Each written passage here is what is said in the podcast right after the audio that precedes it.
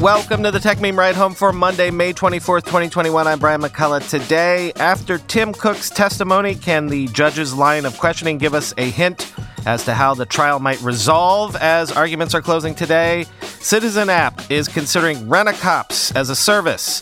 The AI community wants to open source large language models to address recent controversies, and a computer chip that changes its structure to thwart hackers. Here's what you missed today in the world of tech. Well, guess what? Just like that, the Apple versus Epic trial is already over. Closing arguments are today, in fact. But what we missed because of the weekend was the headliner, Tim Cook's testimony on Friday, quoting TechCrunch. Rather than a fiery condemnation of Epic's shenanigans and allegations, Cook offered a mild, carefully tended ignorance that left many of the lawsuit's key questions unanswered or unanswerable. The facade of innocent ignorance began when he was asked about Apple's R&D numbers, 15 to 20 billion dollars annually for the last 3 years. Specifically, he said that Apple couldn't estimate how much of that money was directed toward the App Store because quote we don't allocate like that, i.e., research budgets for individual products aren't broken out from the rest. Now, that doesn't sound right, does it? A company like Apple knows down to the penny how much it spends on its products and research. Even if it can't be perfectly broken down, an advance in Mac OS code may play into a feature in the App Store. The company must know to some extent how its resources are being deployed and to what effect. The differences between a conservative and liberal estimation of the App Store's R&D allocation might be large, in the hundreds of millions perhaps, but make no mistake, those estimates are almost certainly being made internally. To do otherwise would be folly, but because the numbers are are not publicly declared and broken down, and because they are likely to be somewhat fuzzy, Cook can say truthfully that there's no single number like to invent an amount. App Store R&D was say $500 million in 2019. Cook then deployed a similar strategy of starving the competition with a preemptive shrug about profits. He only addressed total net sales, which were about $275 billion at a 21% profit margin, saying Apple does not evaluate the App Store's income as a standalone business. Certainly, it is arguable that the App Store is very much a tightly integrated component of a larger business structure, but the idea that it cannot be addressed as a standalone business is ludicrous. It is again nearly certain that it, like all of Apple's divisions and product lines, is dissected and reported internally in excruciating detail. But again, it is just plausible that for legal purposes, it is not straightforward enough to say the income and profits of the App Store are such and such, thus denying Epic its datum. The mask slipped a tiny bit, however, when Epic's attorney asked Cook to break down the confidential income numbers that combined the Mac and iOS app stores. While Apple objected to this, saying it was privileged information and could only be divulged in a closed court, Cook offered that the iOS numbers are, quote, a lot larger than the Mac numbers. What we see here is another piece of financial sleight of hand. By mixing the iOS and Mac income, Apple gets to muddy the waters of how much money is made and spent in and on them. Epic's attempt to unmix them was not successful, but the judge is no fool. She sees the same things Epic does, but just as dimly. Apple is attempting to deny Epic a legal victory, even at the cost of looking rather shadowy and manipulative, end quote. Given all of that, in fact, it is interesting to hear how the judge parsed Cook's testimony because maybe I've been right all along that it'll end up being gaming that will finally crack open the App Store, quoting Protocol. Judge Yvonne Gonzalez Rogers, who is presiding over the Epic v. Apple antitrust trial, saved her best for last. As Apple CEO Tim Cook prepared to leave the stand on Friday afternoon on the 15th and final day of courtroom testimony, Gonzalez Rogers took nearly 10 minutes, the longest singular line of questioning she's put to a witness in the trial, to grill Cook about both the business model of the App Store and the very nature of its relationship with developers. The end result was the best hint yet how Gonzalez Rogers is thinking about the Fortnite dispute, which one of Epic's many complaints she finds credible, and how she may decide to rule when the trial ends. In particular, the judge seems concerned about the rigidness of the 30% cut and Apple's rules against allowing developers to communicate ways to purchase digital goods off platform. At the beginning of her questioning, she got Cook to admit that gaming, and in particular in app purchases for mobile games on the iPhone, generate the majority of the App Store's revenue. From there, Gonzalez Rogers forced Cook to answer a series of increasingly uncomfortable questions about whether Apple's conduct with regard to game developers is fair and not, in fact, anti competitive. Quote, What is the problem with allowing users to have choice, especially in a gaming context, to find a cheaper option for content? She asked Cook, who answered that users have, quote, a choice between many different Android models and an iPhone, end quote, if they're looking for choice. Quote, if they wanted to go and get a cheaper Battle Pass or V Bucks and they don't know they've got that option. What is the problem with Apple giving them that option? The judge asked. Apple's App Store guidelines forbid developers from notifying users of alternative payment options, and both sides have argued in court about the limits of Apple's restrictions, though Cook has clarified that developers can ask for a user's email address and market to them over email. Cook, who seemed taken aback at the line of questioning, said Apple needs to get a return on its intellectual property investment, and that's essentially why the App Store takes 30% and why the model has been so rigid over the years.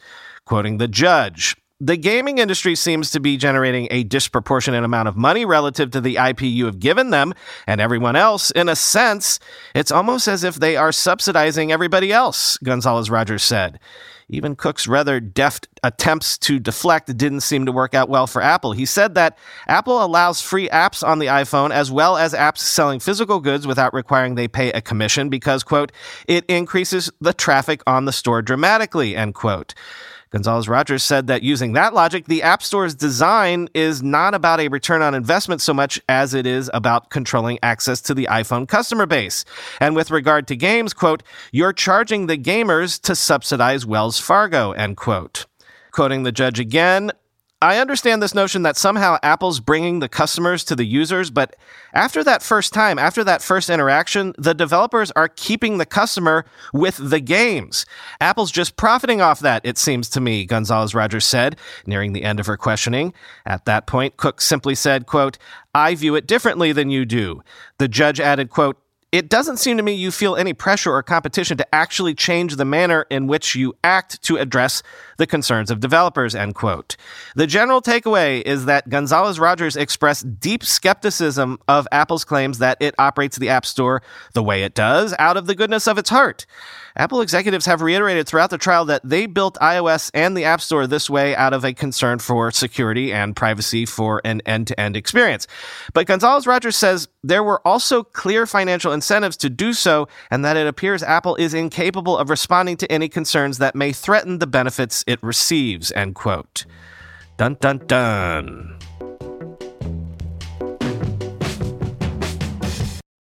Remember how Apple announced new Apple Music lossless audio, but very few of their hardware devices actually supported it.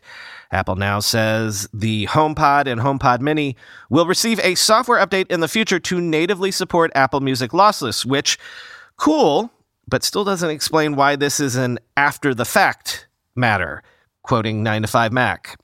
Although we now know all models of HomePod will receive support for lossless audio, it's still unclear whether you'll need a pair of HomePods to enable this higher quality or if only one smart speaker is enough. For example, HomePod Mini will not support Dolby Atmos. The original HomePod does, with videos at least, with a pair. About AirPods Max, Apple confirms it doesn't stream lossless and high res lossless over Bluetooth, but with the Lightning to 3.5 millimeter audio cable, this headphone will deliver and quote exceptional audio quality. However, given the analog to digital conversion in the cable, the playback will not be completely lossless, end quote.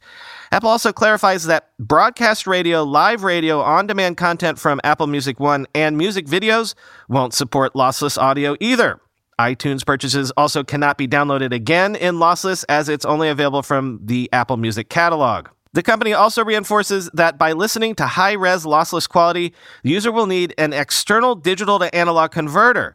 To listen to lossless 24 bit 48 kilohertz, users will need a wired connection to headphones, receivers, or powered speakers with a compatible Apple device. Apple Music Lossless launches in June, end quote.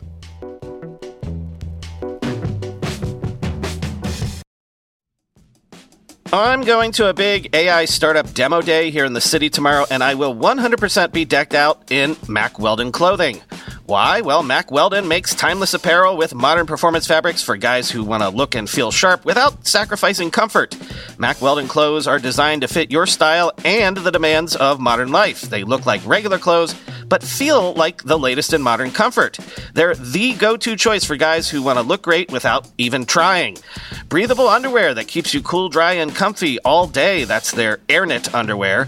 Crazy, comfortable, but elevated sweatpants, the Ace collection. An upgraded classic polo with antimicrobial silver threads, the Silver Peak polo. That's my personal fave. And ultra soft antimicrobial tees for when you need to stay fresh longer. Their silver crewneck t shirt. Get timeless looks with modern comfort from Mack Weldon. Go to mackweldon.com and get 20% off your first order with promo code RIDE. That's M A C K W E L D O N.com, promo code RIDE. How do you make a password that's strong enough so no one will guess it and it's impossible for you to forget? And do it for 100 different sites? And make it so everyone in your company can do the same without ever needing to reset them? Sounds impossible unless you have 1Password. More than any other product I've ever told you about, I can vouch 1000% for 1Password. I can't live without it. 1Password makes strong security easy for your people and gives you the visibility you need to take action when you need to. Any device, anytime, 1Password lets you securely switch between iPhone, Android, Mac, and PC with convenient features like autofill for quick sign ins. All you have to remember is the one strong account password that protects everything else your logins, your credit cards, secure notes, or the Office Wi Fi password. 1Password's award winning password manager is trusted by millions of users and over 100,000 businesses from IBM to Slack. It beat out 40 other options to become Wirecutter's top pick for password managers. Right now, my listeners get a free two week trial at 1password.com slash ride for your growing business. That's two free weeks at 1password.com slash ride. Don't let security slow your business down. Go to 1password.com slash ride. Leaked emails show that Citizen App is testing an on demand private security service that will respond to, quote, incidents as requested by app users, which sounds like a terrible idea to me. What could possibly go wrong with this sort of an idea? Quoting Vice, the introduction of in person private security forces drastically alters the service and potential impact that Citizen may offer in the future and provides more context as to why a Citizen branded vehicle has been spotted driving around Los Angeles. The news comes after Citizen offered a $30,000 bounty against a person it falsely accused of starting a wildfire. Quote, the broad master plan was to create a privatized secondary emergency response network one former citizen employee told Motherboard. Motherboard granted multiple sources anonymity to protect them from retaliation from the company. Quote, It's been something discussed for a while, but I personally never expected it to make it this far, another citizen source told Motherboard. In short, the product described as security response in internal emails would have citizens send a car with a private security force to an app user according to the former employee. A private security company working with Citizen would provide the response staff, the former employee added. A second Citizen source confirmed this description of the service. Citizen has been actively testing the program with what the company describes as quick response times and instant communication between citizens and security partners, according to the emails, end quote. So, private security guards and good old vigilantism as a service. Yeah, that's clearly what the world needs right now, right? Maybe Amazon will buy Citizen 2 and merge it with Ring, and we'll finally have those private enclaves as described in the classic cyberpunk novel Snow Crash. Of course, Snow Crash is also where the term metaverse got popularized, so with every passing day, Snow Crash continues to be the predictive text for technology with a dystopian tinge to it.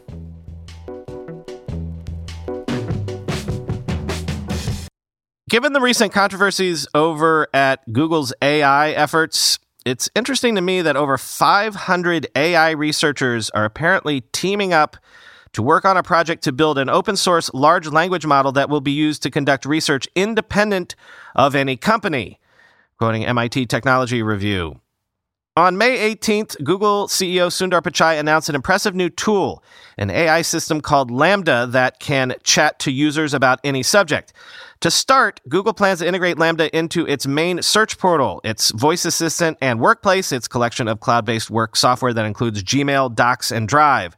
But the eventual goal, said Pichai, is to create a conversational interface that allows people to retrieve any kind of information, texts, visual, audio, across all of Google's products just by asking. LaMDA's rollout signals yet another way in which language technologies are becoming enmeshed in our day to day lives. But Google's flashy presentation belied the ethical debate that now surrounds such cutting edge systems. LaMDA is what's known as a large language model, or LLM, a deep learning algorithm trained on enormous amounts of text data. It's not just Google that is deploying this technology. The highest profile language models so far have been OpenAI's GPT 2 and GPT 3, which spew remarkably convincing passages of text and can even be repurposed to finish off music compositions and computer code. Microsoft now exclusively licensed GPT 3 to incorporate into yet unannounced products. Facebook has developed its own LLMs for translation and content moderation, and startups are creating dozens of products and services based on the tech giants' models. Soon enough, all of our digital interactions when we email, search, or post on social media will be filtered through LLMs. More than 500 researchers around the world are now racing to learn more about the capabilities and limitations of these models working together under the Big Science Project led by Hugging Face, a startup that takes an open science approach to understanding natural language processing. They seek to build an open source LLM that will serve as a shared resource for the scientific community. The goal is to generate as much scholarship as possible within a single focused year. Their central question how and when should LLMs be developed and deployed to reap the benefits without their harmful consequences? We can't really stop this craziness around large language models where everybody wants to train them, says Thomas Wolf, the chief science officer at Hugging Face, who is co leading the initiative. But what we can do is try to nudge them in a direction that is in the end more beneficial, end quote. It was controversial papers by Timnit Gebru and Margaret Mitchell that caused that whole brouhaha on Google's AI team that we've spoken about. So I'm noting this in reference to all of that. Quoting one more time, because when Google announced LaMDA last week, I, for one, didn't realize how tied up that was in all of these controversies. Quote, Google already uses an LLM to optimize some of its search results. With its latest announcement of LaMDA and a recent proposal it published in a preprint paper, the company has made clear it will only increase its reliance on the technology. Noble worries this could make the problems she uncovered even worse. Quote, the fact that Google's ethical AI team was fired for raising very important questions about the racist and sexist patterns of discrimination embedded in large language models should have been a wake up call, end quote. So I guess this is that. Click through on the link story for an in depth explainer on all of this. Finally, today, here's a novel new way to thwart hackers. What if you created hardware that was so secure it could prevent any sort of bad actions from taking place on the software side? Quoting New Atlas.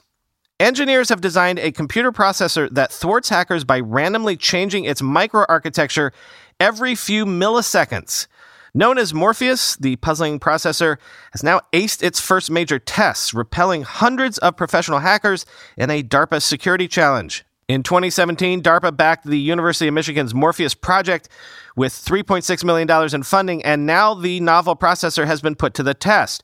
Over four months in 2020, DARPA ran a bug bounty program called Finding Exploits to Thwart Tampering, pitting 525 professional security researchers against Morpheus and a range of other processors.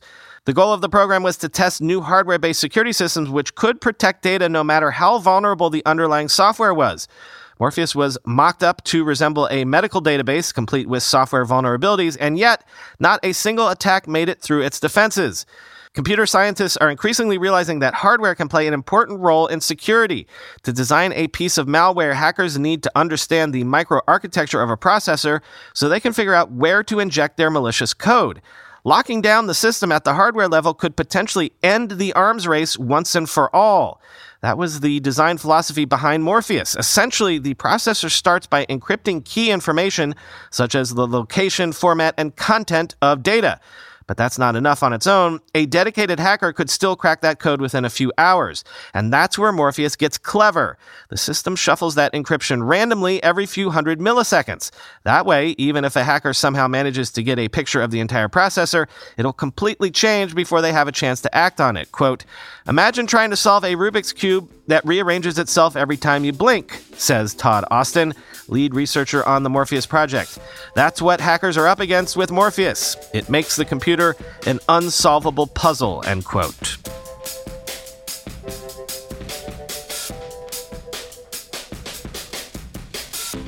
That's all for today. Talk to you tomorrow.